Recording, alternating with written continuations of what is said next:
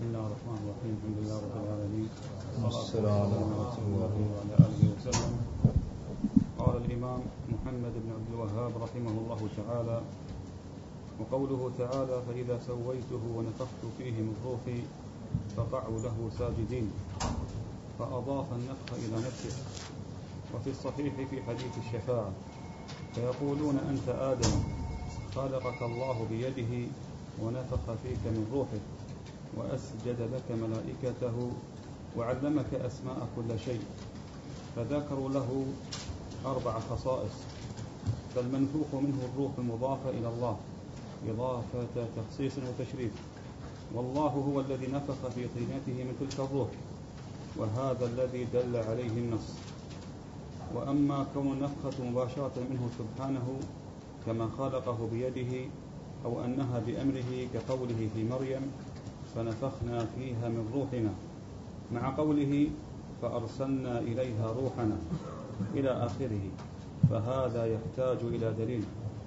فإنه أضاف النفخ إلى مريم لكونه بأمره وإلى الملك لكونه المباشر للنفخ وفي القصة فوائد عظيمة وعبر لمن اعتبر بها منها أن خلق آدم من تراب من أبين الأدلة على المعاد كما استدل عليه سبحانه في غير موضع وعلى قدرته سبحانه وعظمته ورحمته وعقوبته وإنعامه وكرمه وغير ذلك من صفاته ومنها أنها الحمد لله والصلاة والسلام على رسول الله وعلى آله وسلم أما بعد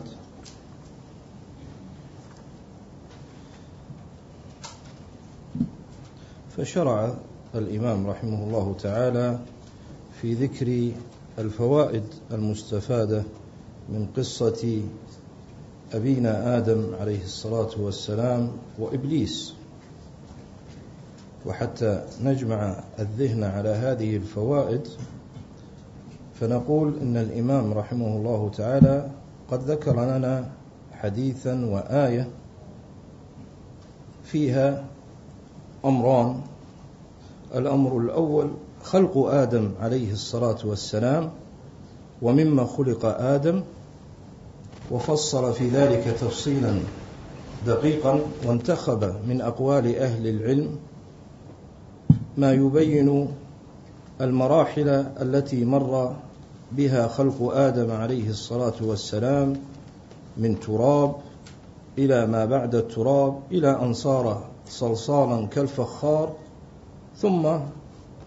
ما حصل من أمر الله جل وعلا بعد أن أعلن الله تبارك وتعالى لأن الله جل وعلا نوه بذكر آدم عليه السلام وخلقه وأنه حين ينفخ فيه الروح سيأمر الملائكة بالسجود قبل أن يخلقه ثم نفخ الله جل وعلا الروح في آدم عليه الصلاة والسلام وهي أعلى كرامة من كرامات الله جل وعلا لآدم عليه الصلاة والسلام ولهذا النوع والجنس البشري وذلك أن الله جل وعلا نفخ فيه من روحه وليست هذه الكرامة اليتيمة فحسب بل إن كرامات الله جل وعلا لآدم أربع جمعها الإمام كما قرأنا في الحديث والمقصود أن الإمام بعد ذلك بعد أن ذكر الآية والحديث وفسر يعني مختارا بعض معاني الحمأ المسنون وغير ذلك ثم أنه رحمه الله تعالى كما درسنا وقرأنا ذكر بعض الآيات التي دلت على خلق ذريته من بعده حتى ينبه أن الذرية هي تبع لأصلها وهو أبوها آدم عليه الصلاة والسلام فما أكرم به آدم هو كرامة للذرية وأشار إشارة إذا صح التعبير من طرف خفي يعني أشار لما قال وفي الحديث المعروف أنه أخرجهم من ظهر آدم فأشار رحمه الله تعالى إلى أمر مهم يريد أن يبين فيه في هذا السياق أن الآدميين والبشر الذين يأتون بعد ذلك أنه قد تم إشهادهم وأنه قد استقرت في قلوبهم شهادة بأن الله جل وعلا ربهم وأن هذه الشهادة والمعرفة الأولية بالرب سبحانه وتعالى إذا صح التعبير أن لها أثرها الباقي بمعنى أن كل إنسان يولد معه معرفة في قلبه عامة مجملة ليس فقط معرفة علمية تجعله ينزه الرب جل وعلا بل إن أصل القصد إلى الله تبارك وتعالى وتوحيده موجود في أصل الخليقة حتى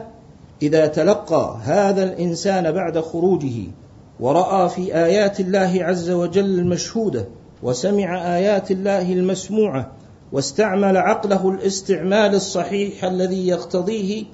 كل هذه الايات فانه يقوده الى ان يوحد الله وان يستسلم لشرائعه وان يؤمن برسله وغير ذلك وهذا من تمام حكمه الله ورحمته ومن تمام اعذاره سبحانه وتعالى حيث انه ليس احد احب اليه العذر من الله جل وعلا ولذلك أرسل الرسل مبشرين ومنذرين حسبك في هذه المسألة أن تعلم أن بعض طوائف الضلال زعموا يعني المعتزلة زعموا أن ما في الوجود والعقل يكفي في معرفة الرب وفي الإيمان الواجب لكن رحمة الله أعظم من جهل المعتزلة وغطرستهم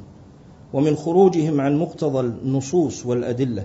فان الله جل وعلا لا يقيم الحجه على عباده بما فطرهم عليه ولا بما يرونه في الملكوت ولا بما يرونه في انفسهم من الايات الداله على وحدانيته تبارك وتعالى لا فانه من عظمته وكماله وكبريائه وحكمته جل وعلا انه لا يقيم الحجه على شخص بعينه إلا أن تصله رسالات الله جل وعلا المفصلة التي بعث بها أنبياؤه عليهم الصلاة والسلام رسلا مبشرين ومنذرين لئلا يكون للناس على الله حجة بعد الرسل لأنذركم به ومن بلغ والآيات في هذا كثيرة فالمقصود أن الإمام رحمه الله تعالى ذكر هذه النقطة حتى يبين هذا المعنى ثم فسر بعض ما يحتاج إلى تفسير مما جرى من الضمائر في القرآن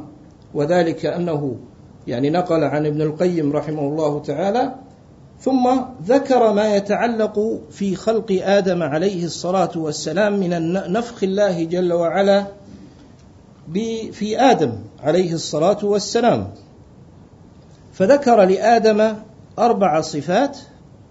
وخصائص واربع تفضيلات ثم بين الامام رحمه الله الفرق بين النفخ الذي جرى في مريم والنفخ الذي جرى في ادم عليه الصلاه والسلام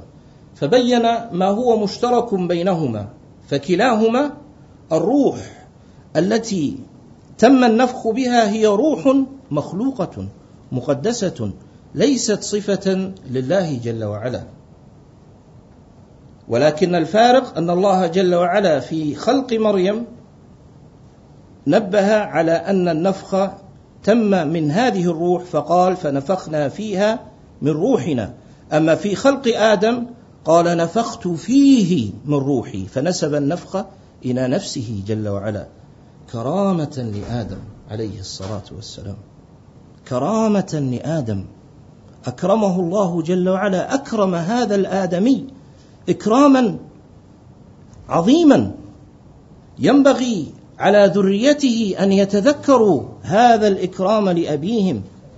وأن يكون هذا باعثا لهم على أن يشكروا ربهم الذي جعلهم من ذرية هذا النبي الكريم وقد كنا تكلمنا في الدرس الماضي عن مسألتين مسألة التفضيل ومسألة ما يضاف إلى الرب جل وعلا وهما مسألتان مهمتان يحسن لكل طالب بل لكل مسلم ومسلمة أن يعتني بهذه المسألة مسألة التفضيل فالفضل والتفضيل للأعيان والأقوال والأعمال إنما يؤخذ من جهة واحدة وهو الرب جل وعلا يؤخذ من الرب وهذا امر كما قلنا وضربنا له الامثله مستقر في اعتقادات الصحابه رضوان الله عليهم وفي التابعين واستشهدنا على ذلك ومما يستشهد به على هذه المساله ايضا مثلا ان فقراء المسلمين في زمن النبوه بدافع الرغبه في مزيد من الخير والايمان والعمل الصالح لا حسدا لاخوانهم الاغنياء شكوا إلى النبي صلى الله عليه وسلم أن الأغنياء يتصدقون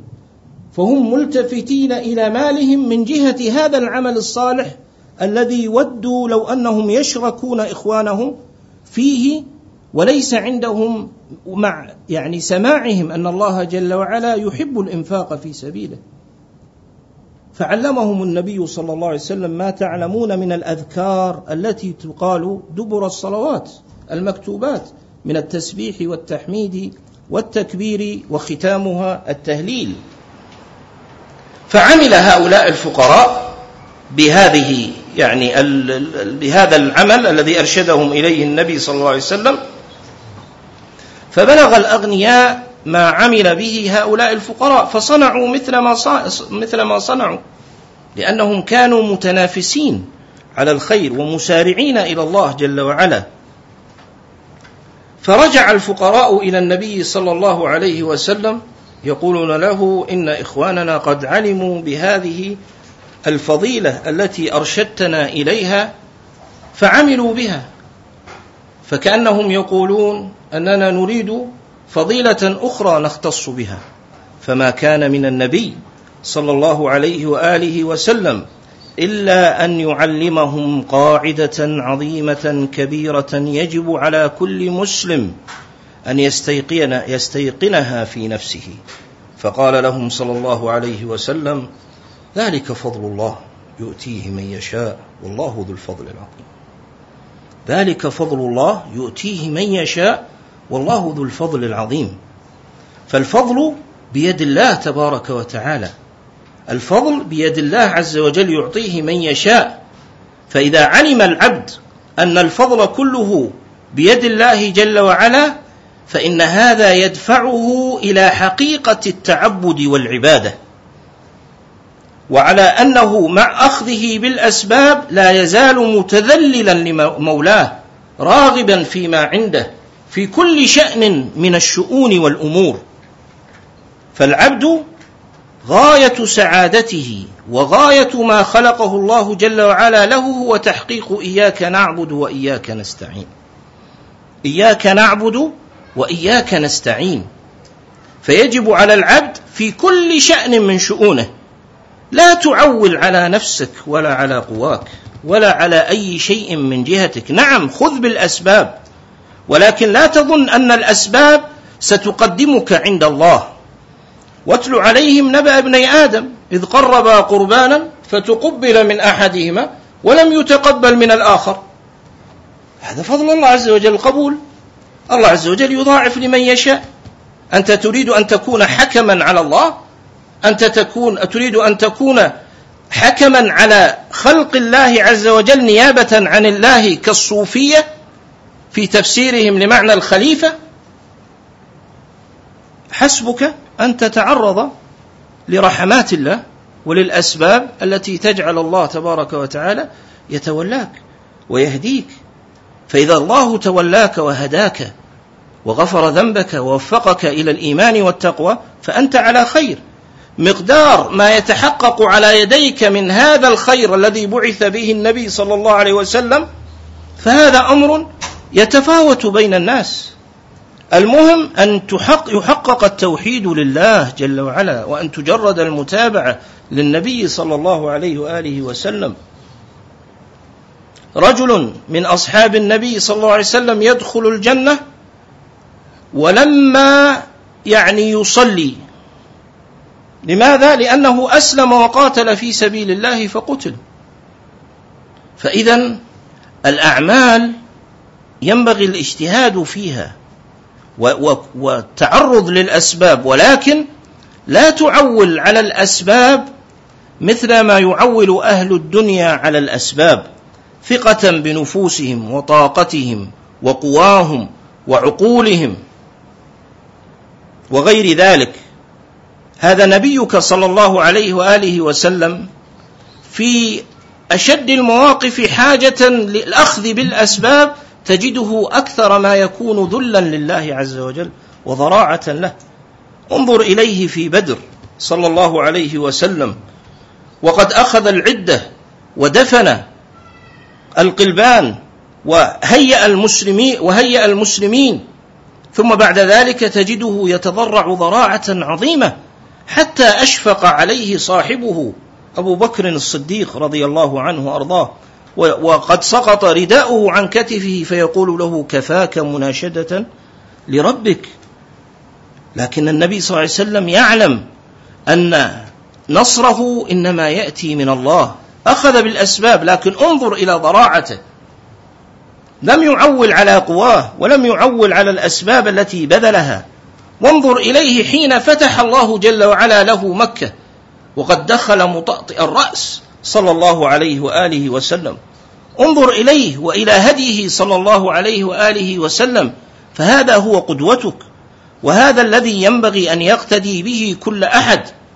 واولى من يقتدي بالنبي صلى الله عليه واله وسلم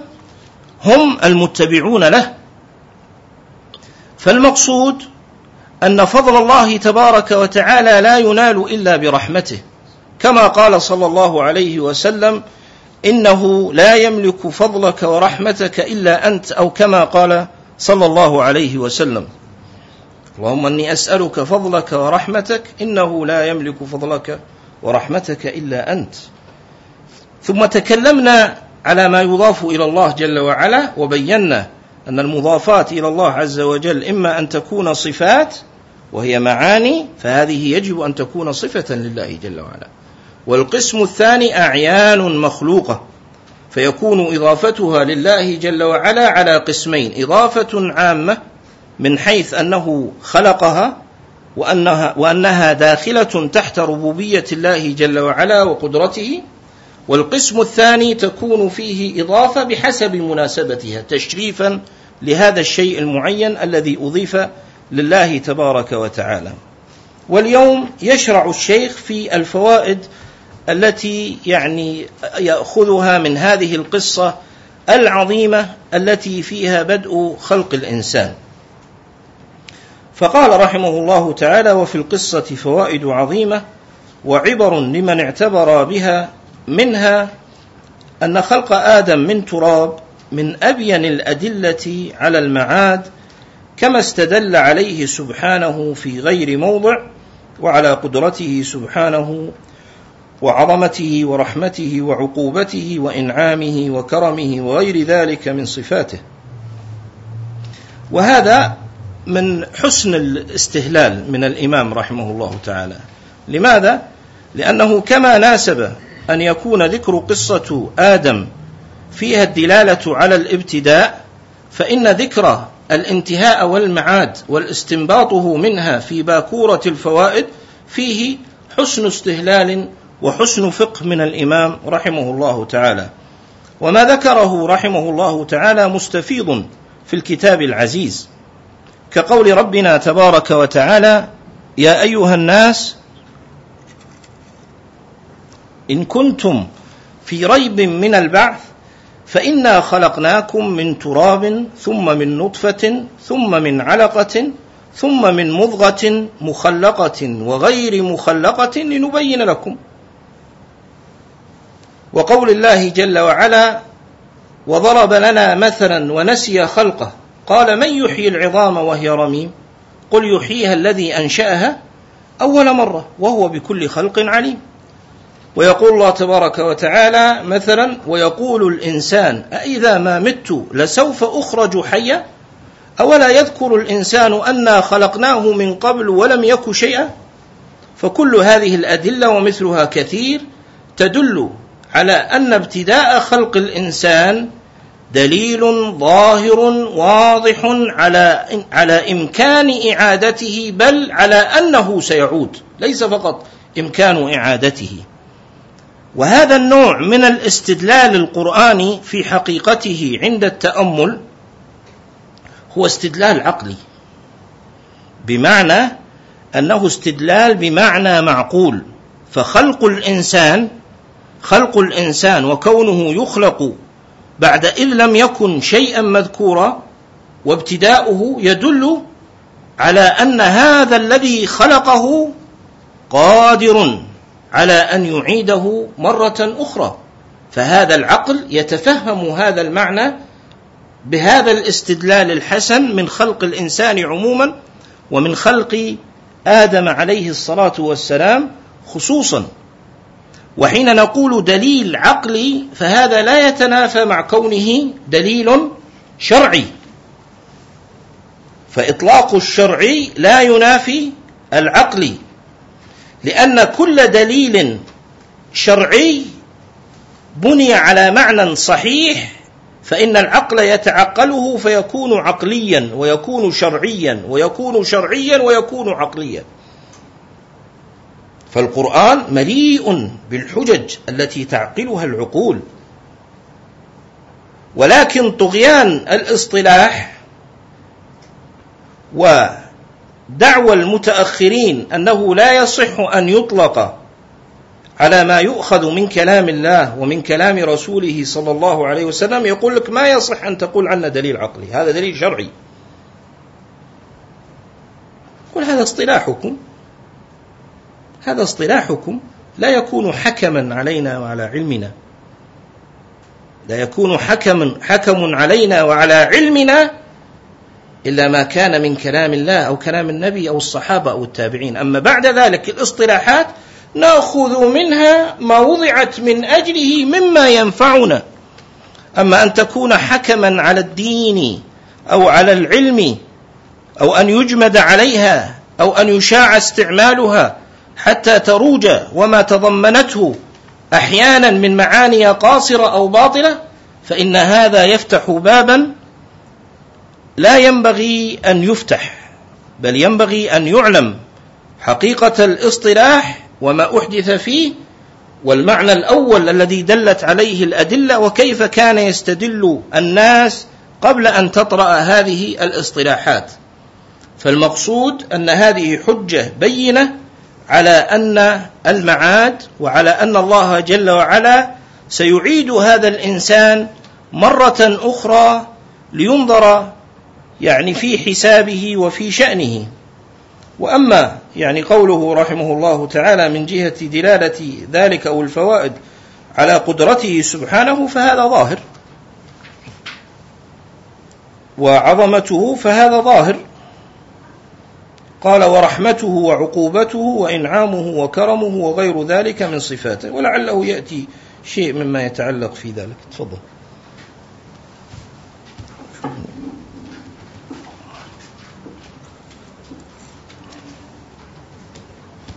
يقول الإمام رحمه الله تعالى ومنها أنها من أدلة الرسل عامة ومن أدلة نبوة محمد صلى الله عليه وسلم خاصة ومنها الدلالة على الملائكة وعلى بعض صفاتهم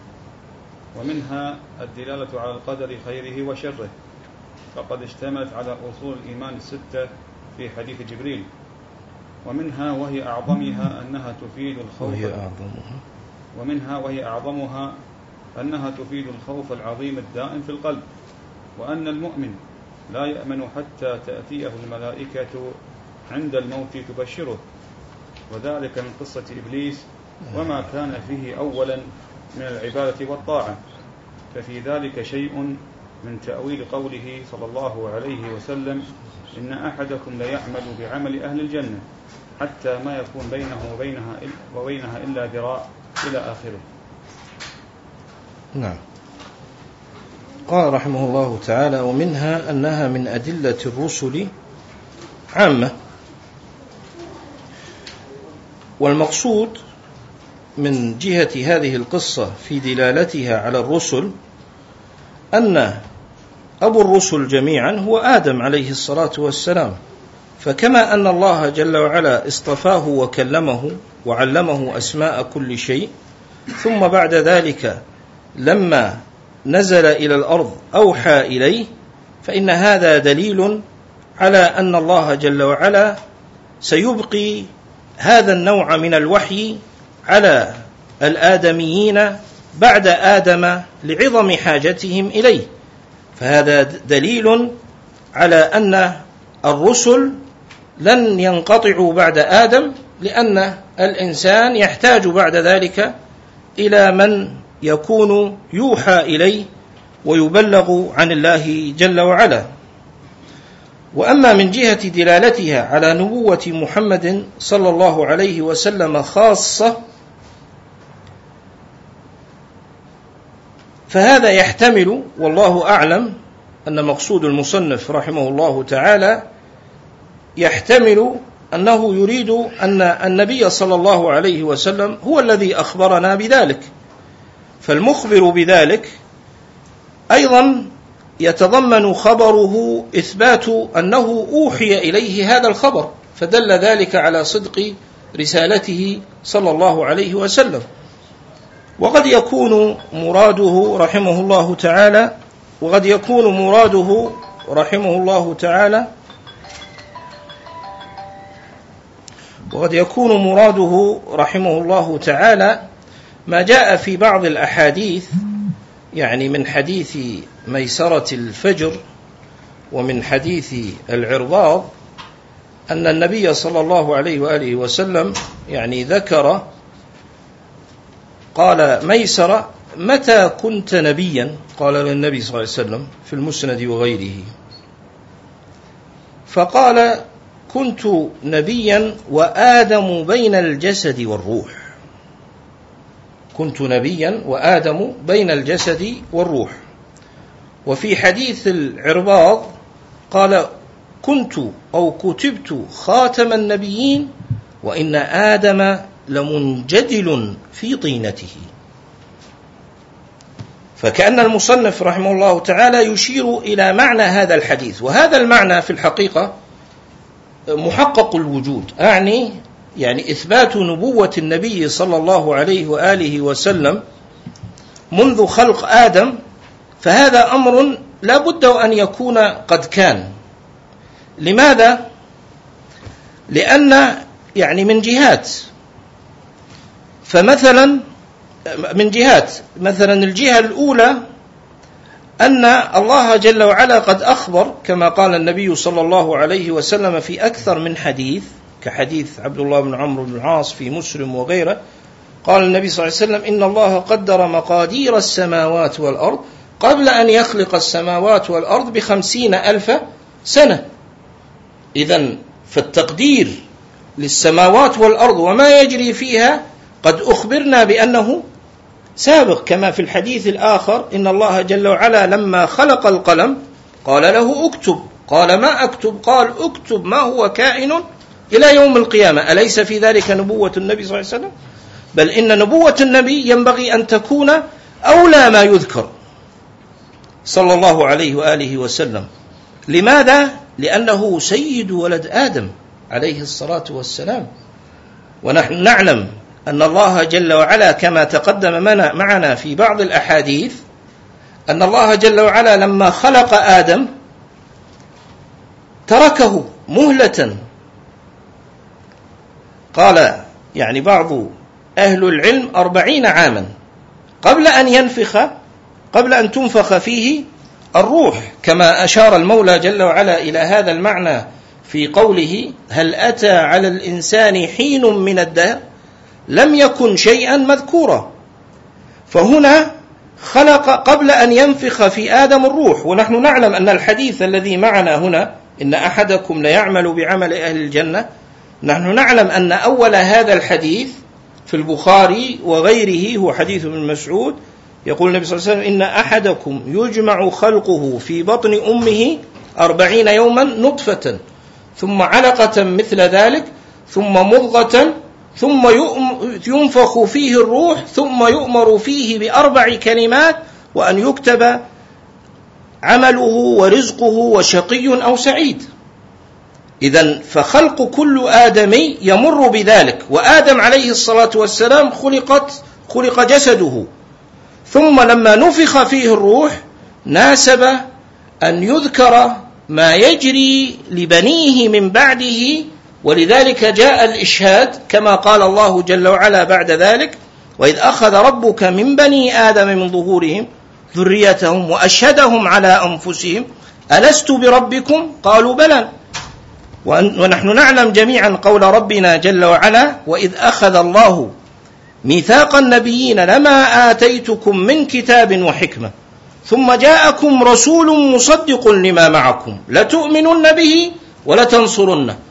اذا فذكر نبينا صلى الله عليه وسلم كما دلت عليه هذه الاحاديث وكما دلت عليه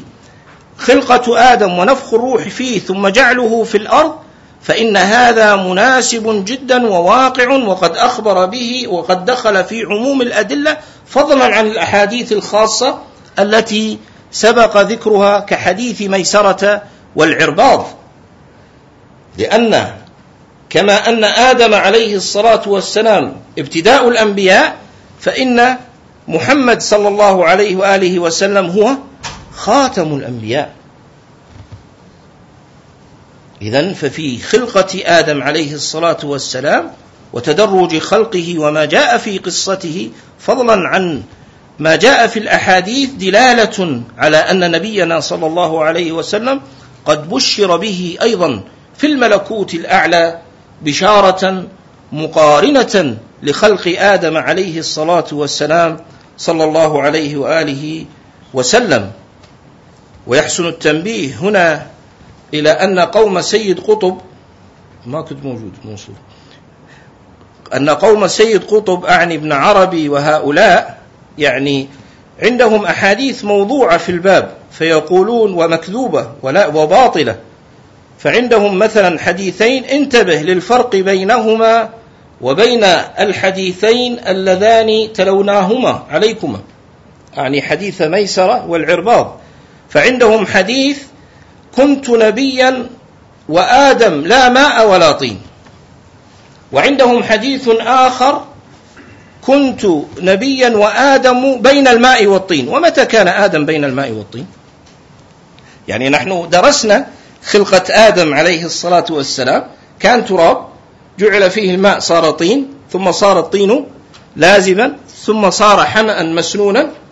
إلى أن صار كالصلصال وليس صلصالا كما شرحناه في الدرس الأول إذا متى كان بين الماء والطين هذا لا يتخرج إلا على قول مسيلمة الكذاب لما, لما أراد يعني أن يعارض القرآن قيل له ما عندك قرآن قال عندي قرآن فقال يعني يريد أن يقلد النبي صلى الله عليه وسلم في قرآنه فيقول نقي يا ضفدعة ما تنقين فنصفك في الماء ونصفك في الطين يعني فهؤلاء الصوفية قاتلهم الله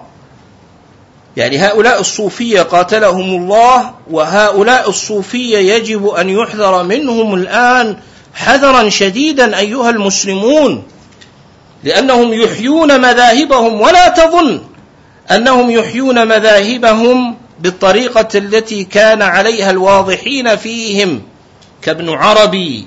والتلمساني وابن سبعين وابن سبعين وابن الفارض ونحوهم لا اليوم يأتيك بالرقائق وبالأناشيد وبحب الله وبغير ذلك يدغدغ مشاعرك ويخدع عقلك ويقربك شيئا فشيئا حتى يفسد عليك اعتقادك فاحذر فاحذر رقة القلب التي تأتي من جهتهم فإنها رقة عامة لا تتعلق بربنا جل وعلا إنما رقة يحصل بها أن الإنسان تهفو نفسه إلى الخير فقط أما الرقة التي تبنى على ما بعث به النبي صلى الله عليه وآله وسلم فإنها تنصرف إلى ربنا إلهنا مولانا حبا وذلا فإنها رقة نافعة وإن لم يكن معها يعني شيء من الاصطناع والعويل الذي تحسنه الصوفية فالمقصود التنبيه على مثل هذا المعنى قال رحمه الله تعالى ومنها الدلالة على الملائكة وعلى بعض صفاتهم هذا صريح يعني وجود الملائكة وخلقهم هذا صريح في القصة فالإيمان بهم واضح وأما بعض صفاتهم فواضح صفاتهم المستفادة من القصة هي أنهم لما أمروا بالسجود وكان أول الأمر قبل أن يخلق آدم جادلوا الرب تبارك وتعالى فقالوا أتخلق أتجعل فيها من يفسد فيها ويسفك الدماء لكنه لما قضى أمره تبارك وتعالى وخلق آدم وأمرهم بالسجود فسجد الملائكة كلهم أجمعون وهم ملائكة لكنهم مطيعين للرب جل وعلا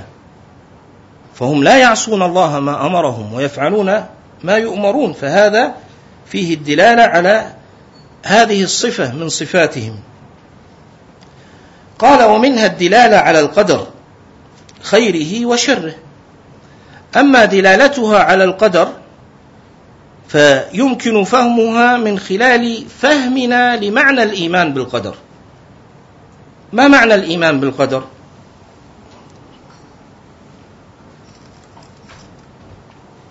معنى الايمان بالقدر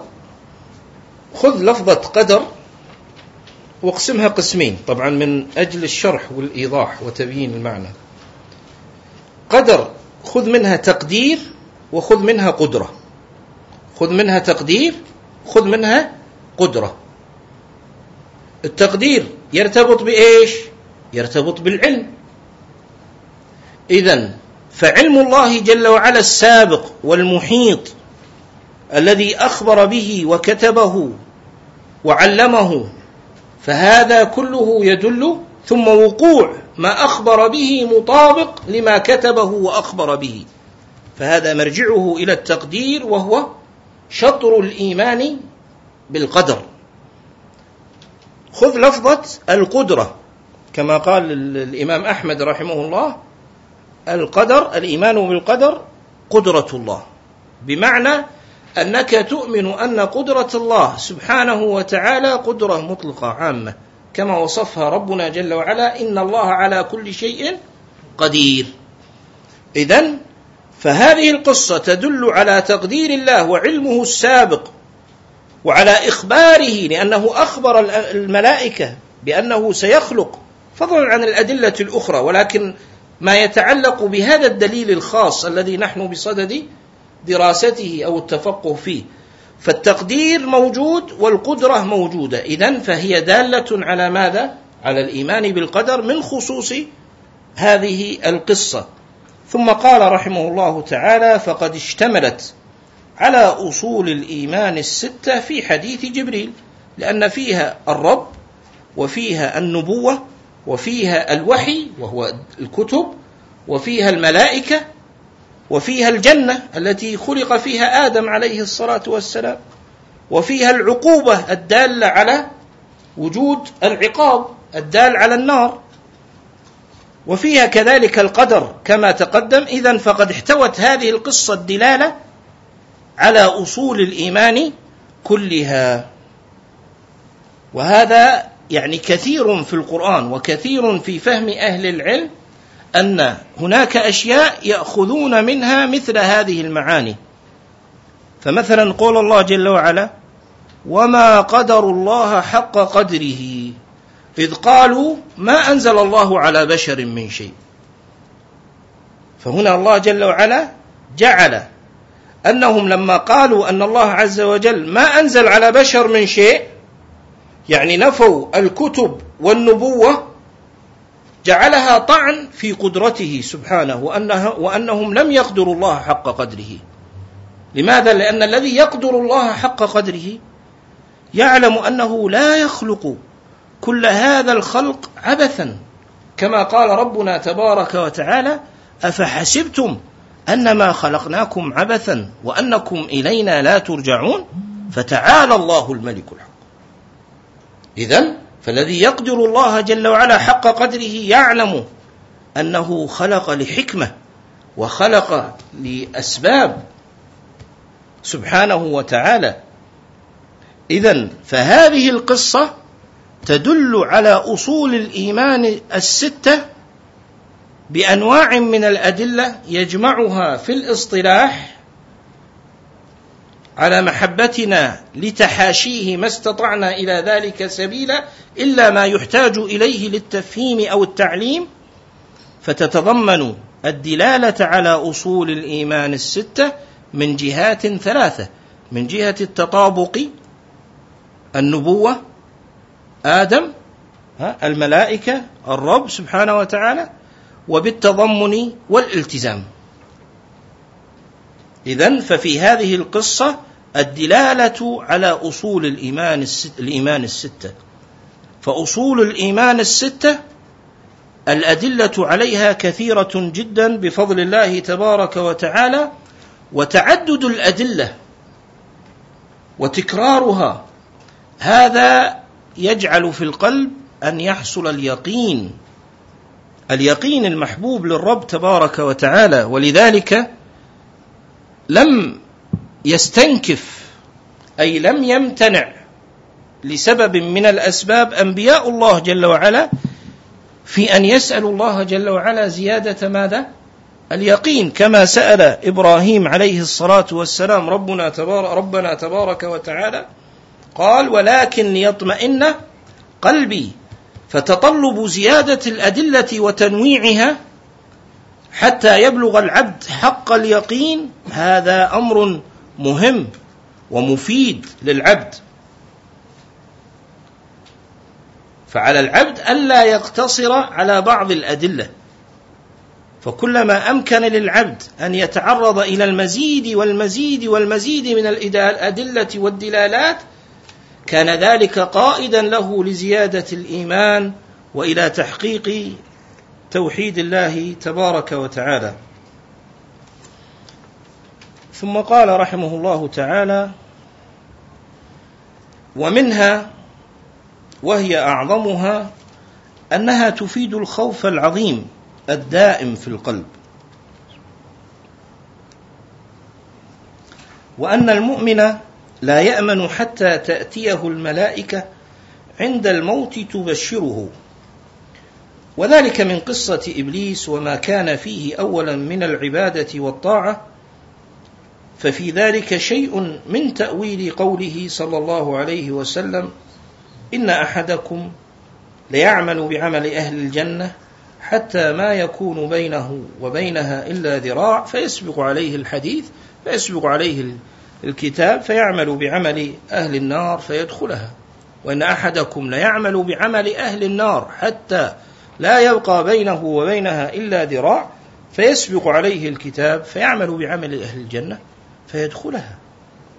لماذا؟ لأن الأمر لله من قبل ومن بعد لأن الله جل وعلا يضل من يشاء ويهدي من يشاء فلا تذهب نفسك عليهم حسرات إذا إبليس كما ذكرنا في الدرس الأول كان اسمه عزازيل وذلك لأنه رفع إلى منزلة علية مع الملائكة يعبد الله ويوحده ثم كان مع عبادته وبلوغه هذه المنزلة عصى الله جل وعلا فاستحق اللعن الأبدي والطرد التام من رحمة الله عز وجل فيقول الشيخ إن في ذلك ومنها وانظر إلى قوله رحمه الله وهي أعظمها وانظر إلى قوله رحمه الله وهي أعظمها لماذا أعظمها؟ لأنها ركن الإيمان الأعظم في الدنيا لأنها ركن الإيمان الأعظم في الدنيا الخوف من الله جل وعلا فإن العبد لا يكرم في الحياة الدنيا بشيء أعظم عليه بعد حب الله جل وعلا ورجاء ثوابه من خوفه سبحانه. لماذا؟ لأن خوف الله جل وعلا سبب خير للعبد كما قال صلى الله عليه واله وسلم من خاف ادلج ومن ادلج بلغ المنزل ألا إن سلعة الله غالية ألا إن سلعة الله الجنة فالخوف نافع عظيم لأنه يبعث على العمل ويجعل العبد يتوقى السيئات ففائدته عظيمة للعبد في الحياة الدنيا وينبغي عليه أن يخاف وأن يزيد وأن يسأل الله جل وعلا أن يمنحه هذا الخوف كما كان نبينا صلى الله عليه واله وسلم يسال الله جل وعلا الخوف منه يقول له اللهم اقسم لنا من خشيتك ما تحول به بيننا وبين معصيتك ولذلك لما قرات عائشه رضي الله عنها وارضاها قول الله جل وعلا والذين يؤتون ما اتوا وقلوبهم وجله انهم الى ربهم راجعون سألت النبي صلى الله عليه وسلم تقول سألت النبي صلى الله عليه وسلم فقلت هو الرجل يزني ويشرب الخمر ويخاف قال لا يا ابنة الصديق إنما هو الرجل يصلي ويصوم ويتصدق ويخاف ألا يتقبل منه فسبب هذا الخوف متعلق بأمرين الأمر الأول مقام الرب جل وعلا وعظمته وكبرياؤه فإن الله جل وعلا أهل لأن يخاف منه سبحانه تبارك وتعالى والأمر الثاني لأن العبد لا يدري ما سيوافي به من العمل ولا يدري ما, ما سيختم له كما قال صلى الله عليه وسلم أنا رسول الله ولا أدري ما يصنع بي غدا ولذلك ويصف الله جل وعلا كثيرا عباده المؤمنين بأنهم يخافون الله سبحانه وتعالى ويشفقون من عذابه انهم كانوا قبل ذلك مشفقين ولذلك عقد الامام البخاري رحمه الله تعالى بابا قال باب خوف المؤمن ان يحبط عمله وهو لا يشعر لا ينبغي للانسان ان يامن كما في القصه المشهوره التي ذكرها اهل العلم واستحسنوا قصها وروايتها واقول ذلك حتى ابين ان ما يتناقله ائمه السنه والعلم مما لا يبنى منه حكم اصلي يؤخذ في الدين ويثبت فيه حلال او حرام ويرونه ويستانسون به فلا ينبغي ان نكون لنا سلفيين اكثر من السلفيين ائمتنا رحمه الله كما يقول القائل أن يكون ملك ملكيا أكثر من الملك فإن هذه النزغة الشيطانية والنزعة الجاهلة التي تقتضي تحت ستار العلم وتجديده أو السنة والسلفية الخروج عن سنن العلم وأهله وما يعتبرونه وعقوقه وعقوقهم فيما يستشهدون به هذه نزعة لا تمت إلى أهل السنة بصلة فأقول في القصة المشهورة التي ذكرها شيخ الإسلام ابن تيمية رحمه الله وغيره أن الإمام أحمد رحمه الله لما احتضر جاءه الشيطان فقال نجوت يا أحمد فقال رحمه الله لا ليس بعد لماذا؟ لأنه لم تخرج روحه فإذا ينبغي على العبد أن يستمر في الخوف من الله والعمل حتى يموت حتى النهايه النهايه هي الموت هذا هو الاجل الذي جعله الله جل وعلا مهله للعمل ومهله للتقوى وهذا كثير في كلام الرب جل وعلا يا ايها الذين امنوا اتقوا الله حق تقاته ولا تموتن الا وانتم مسلمون جعل الامد ماذا الموت فاعبد ربك حتى يأتيك اليقين اليقين ماذا الموت فقال البخاري باب خوف المؤمن أن يحبط عمله وهو لا يشعر وقال إبراهيم التيمي ما عرضت قولي على عملي إلا خشيت أن أكون مكذبا وقال ابن أبي مليكة أدركت ثلاثين من أصحاب النبي صلى الله عليه وسلم كلهم يخاف النفاق على نفسه ما منهم من أحد يقول إنه على إيمان جبرائيل وميكائيل ويذكر عن الحسن ما خافه إلا مؤمن ولا أمنه إلا منافق لماذا؟ لأن العبد لا يدري ما يختم والنبي صلى الله عليه وسلم يقول إنما الأعمال إيش؟ بالخواتيم فما ينبغي لعبد مهما ظن أنه محسن أن يظن أنه اجتاز القنطرة فلا قنطرة تجتاز قبل أن تقبض الروح والإنسان على خير فنسأل الله تبارك وتعالى أن يهدينا إلى صراطه المستقيم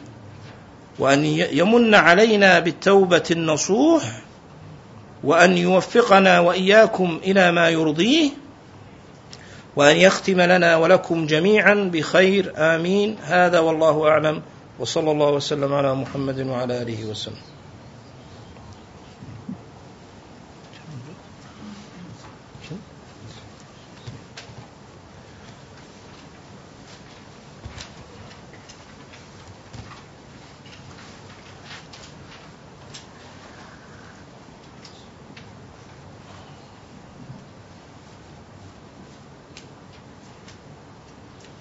كلهم يخاف النفاق على نفسه هذا التي جاءت عن الصحابة يعني من التأويلات الدارجة في هذا الزمن أنهم يتأولونها على النفاق الأصغر يتأولونها على يعني يفسرونها بالنفاق الأصغر في الحقيقة لا في الحقيقة لا أعطني شاي جديد أعطني شاي إيه، شاي في الحقيقة أنها على إطلاقها هم يخافون النفاق ولا يعني أنهم يخافون النفاق أنه قريب منهم حاشاهم رضي الله عنهم وأرضاهم ولكن من كمال إيمانهم أنهم كما قال الأئمة رحمهم الله تعالى كالحسن وغيره أنهم جمعوا إحسانا وخوفا خلافا لمن جمع إساءة وأمنا فالصحابة رضوان الله عليهم يخافون خوف شديد من الله جل وعلا مع إحسانهم التام رضي الله عنهم وأرضاهم وهم القدوة وهم الأسوة لمن شاء أن يأتسي بهم ترى الدرس خلص هذه زيادة اللي يعني يتوكل على الله الوقت المحدد انتهى فأقول يعني آه، هذا الزمن حقيقة يعني زمن صعب صعب مو من جهة فهم الدين الحق أو معاني الدين الحق لكن كثرة دعاة الباطل والأهواء الذين يعني يخاطبون الناس ها عش سعيدا واضحك وابتسم ها يعني النبي صلى الله عليه وسلم قال مرة يعني يعني يعني تبسمك في وجه أخيك يعني صدقة يصبح هذا أصل أصول الدين والإيمان والإسلام يعني بس كركرة يعني ندخل الدين بالكركرة يعني الرسول صلى الله عليه وسلم مثلا قال يعني إن من أماثل أعمالكم إتيان الحلال فهل رأيتم أحدا من أهل الإيمان أو الإحسان أو الصحابة يريد أن يدخل الجنة لأنه من أماثل الأعمال إتيان الحلال فيريد أن يدخل الجنة بهذا العمل بأن يكثر منه طبعا هذا أمر ليس من الفقه في الدين في شيء فالمقصود ان هناك نوعيات مع الاسف الشديد يعني يخاطبون الناس بنوع من التدين جديد مفصل على ما يناسب هذا الزمان وغلبه الشهوات والاهواء فيه بحيث ان الانسان يريدون ان يكون متدينا يعني يستمتع بالحياه الدنيا مع التقصير بالواجبات والتقصير في تعلم ما يجب عليه والتقصير في معرفه الحق والتقصير في بناء ايمانه ودينه على الولاء والبراء على هذا الحق والسنه ويريدونه ان يعيش حياه ضاحكه هانئه ويعتبرون ان من خوف الناس بالله جل وعلا انه خرج عن الصراط المستقيم يعني بلغت بهم الجراه على الله وعلى رسالاته وعلى دينه انهم لم يكتفوا بان يقدموا ما معهم وما بين ايديهم من مواد ناقصه وفاسده ان يقدموها للناس ويسكتوا لا اخذوا يعيبون على احوال الصحابه رضوان الله عليهم ويعيبون على ما كان عليه السلف الصالح رحمهم الله تعالى فقلبوا يعني مجالس الايمان والذكر وطاعة الله وطاعة رسوله صلى الله عليه وسلم إلى أشياء وأشياء ما كانت تخطر ببال سلفنا الصالح رحمهم الله تعالى فعلى المسلم في هذا الزمن أن يفرق كما قلت سابقا بين الاستمتاع والانتفاع على المسلم أن يفرق بين الاستمتاع والانتفاع الدين اطلب فيه ما ينفعك في إيمانك ودينك الاستمتاع الله جل وعلا أباح لك الأرض جميعا وما فيها سخر لكم ما في السماوات وما في الأرض جميعا منه العب اللعب المباح في الوقت المباح اصنع ما مثل أصحاب النبي صلى الله عليه وسلم لكن في وقت الدين لا تبحث عما تستمتع به ابحث عما ينفعك مما كان عليه الصحابة رضوان الله عليهم نعم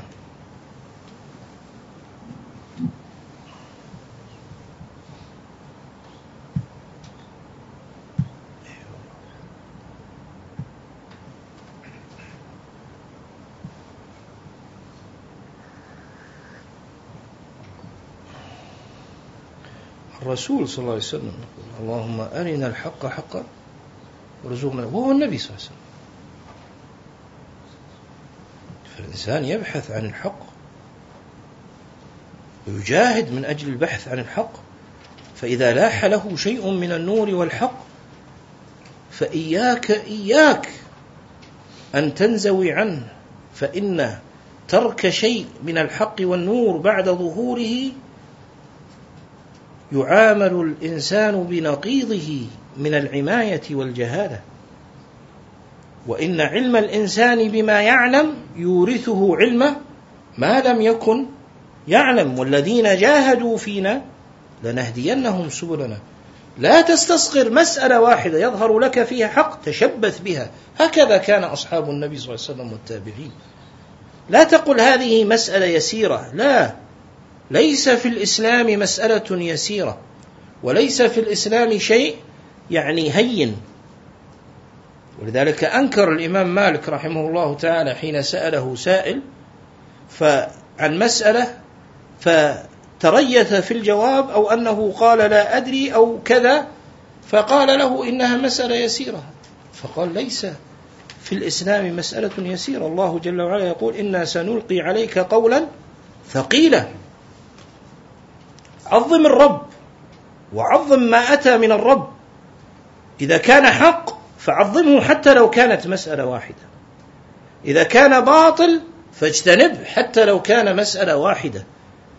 إذا لم يكن هذا هدي المؤمن والمسلم وصاحب السنة فإنه لن يلبث كما أن النبي صلى الله عليه وآله وسلم قال وقوله حق صلى الله عليه وسلم إياكم ومحقرات أو محقرات الذنوب فإنهن يجتمعن على الرجل حتى يهلكنه الأشياء التي يراها الإنسان ماذا؟ يعني هذه وهذه وهذه النبي صلى الله عليه وسلم يحذر منها أشد التحذير ويقول أنها تجتمع حتى تهلك الإنسان ثم ضرب لها صلى الله عليه وآله وسلم مثلا قوم نزلوا بفلات فأخذ هذا يجيء بعود وذاك بعود حتى أوقدوا نارا فأنضجوا طبيخهم أو كما قال صلى الله عليه وسلم فكما أن السيئات هكذا يجتمعن على الرجل فكذلك الإخلال بالعلم والإخلال بمسائل العلم والإخلال بشيء من الحق أو من الباطل يتساهل في هذه وهذه لا وتلك لا وهكذا فإذا بنكتة سوداء تقع في القلب فإذا وقعت النكتة السوداء وقعت ظلمة فإذا وقعت ظلمة قادته إلى أن يلتبس عليه الحق المبين فيكون أول أمره متساهلا في أشياء يعتقد أنه كان له فيها ماذا فسحة وسعة ثم لا يلبث فإذا ببعض الحق يضطرب عليه وهذا يعني ينبغي أن يحذر منه ينبغي أن يحذر منه ينبغي أن يعظم الحق صغير مسائله وكبارها صغير مسائله وكبارها لقد أدركنا أقوام كانوا لا يتساهلون يخالفون أحاديث للنبي صلى الله عليه وسلم صريحة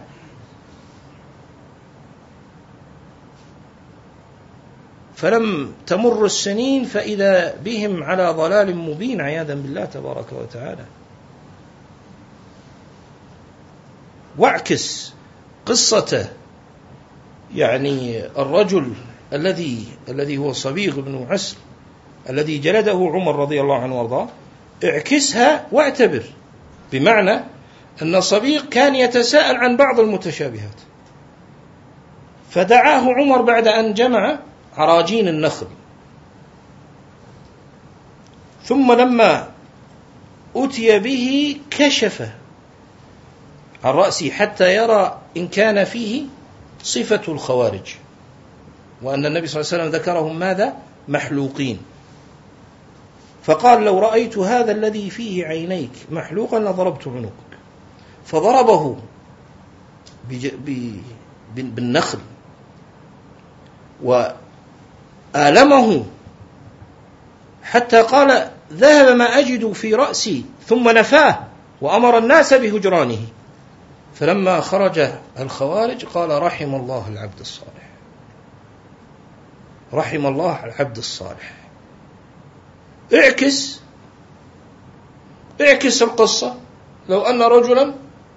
أخذ بهذه وتساهل بذكرها وهذا كذا وهذا أخذ منه يعني في باب الموعظة وظاهره السنة صحيح يجلس مع الإخوان صحيح يعني شوي مع التراث يعني نوعا ما صحيح كذا ثم ماذا إيش النهاية هذا دين يعني أنت كما قلنا في هذا المجلس يعني قبل نحو من شهرين وأعيد نحن حين نفتش عن السنة ونذكر بها وشدة التمسك بها كما أمرنا النبي صلى الله عليه وسلم عضوا عليها بالنواجذ ليس مقصودنا أن ننقد من يخالفها لكن مقصودنا أن ننجو بأنفسنا يعني أنت لا تفكر من جهة السنة يعني لا تفكر أن المسألة مرتبطة إذا ذكرنا السنة معناها يلا جينا بدع الحين معناها بنتكلم عن أهل البدع لا يا ابن الحلال مو سالفة كذي الموضوع مو هذا الموضوع الموضوع أنت عشان نحن عشان ننجو من الأهواء من البدع حتى يأتينا الموت ونحن على هدي النبي صلى الله عليه وسلم نحن على أصول السنة أما من يريد أن يلعب أو يريد هذا شأنه ما زالت الدنيا هكذا فهي نقطة مهمة ينبغي لصاحب السنة حين تبحث في السنة وأصولها ومعانيها وتحقيقها والعمل بها لا ينبغي له أن يفكر على طول إيش إن في أهل بدع وإحنا قاعد نرد عليهم لا يبقى احنا نبي نعرف الحق حتى يهدينا الله للتشبث به حتى نحقق وصية النبي صلى الله عليه وسلم عضوا عليها بالنواجذ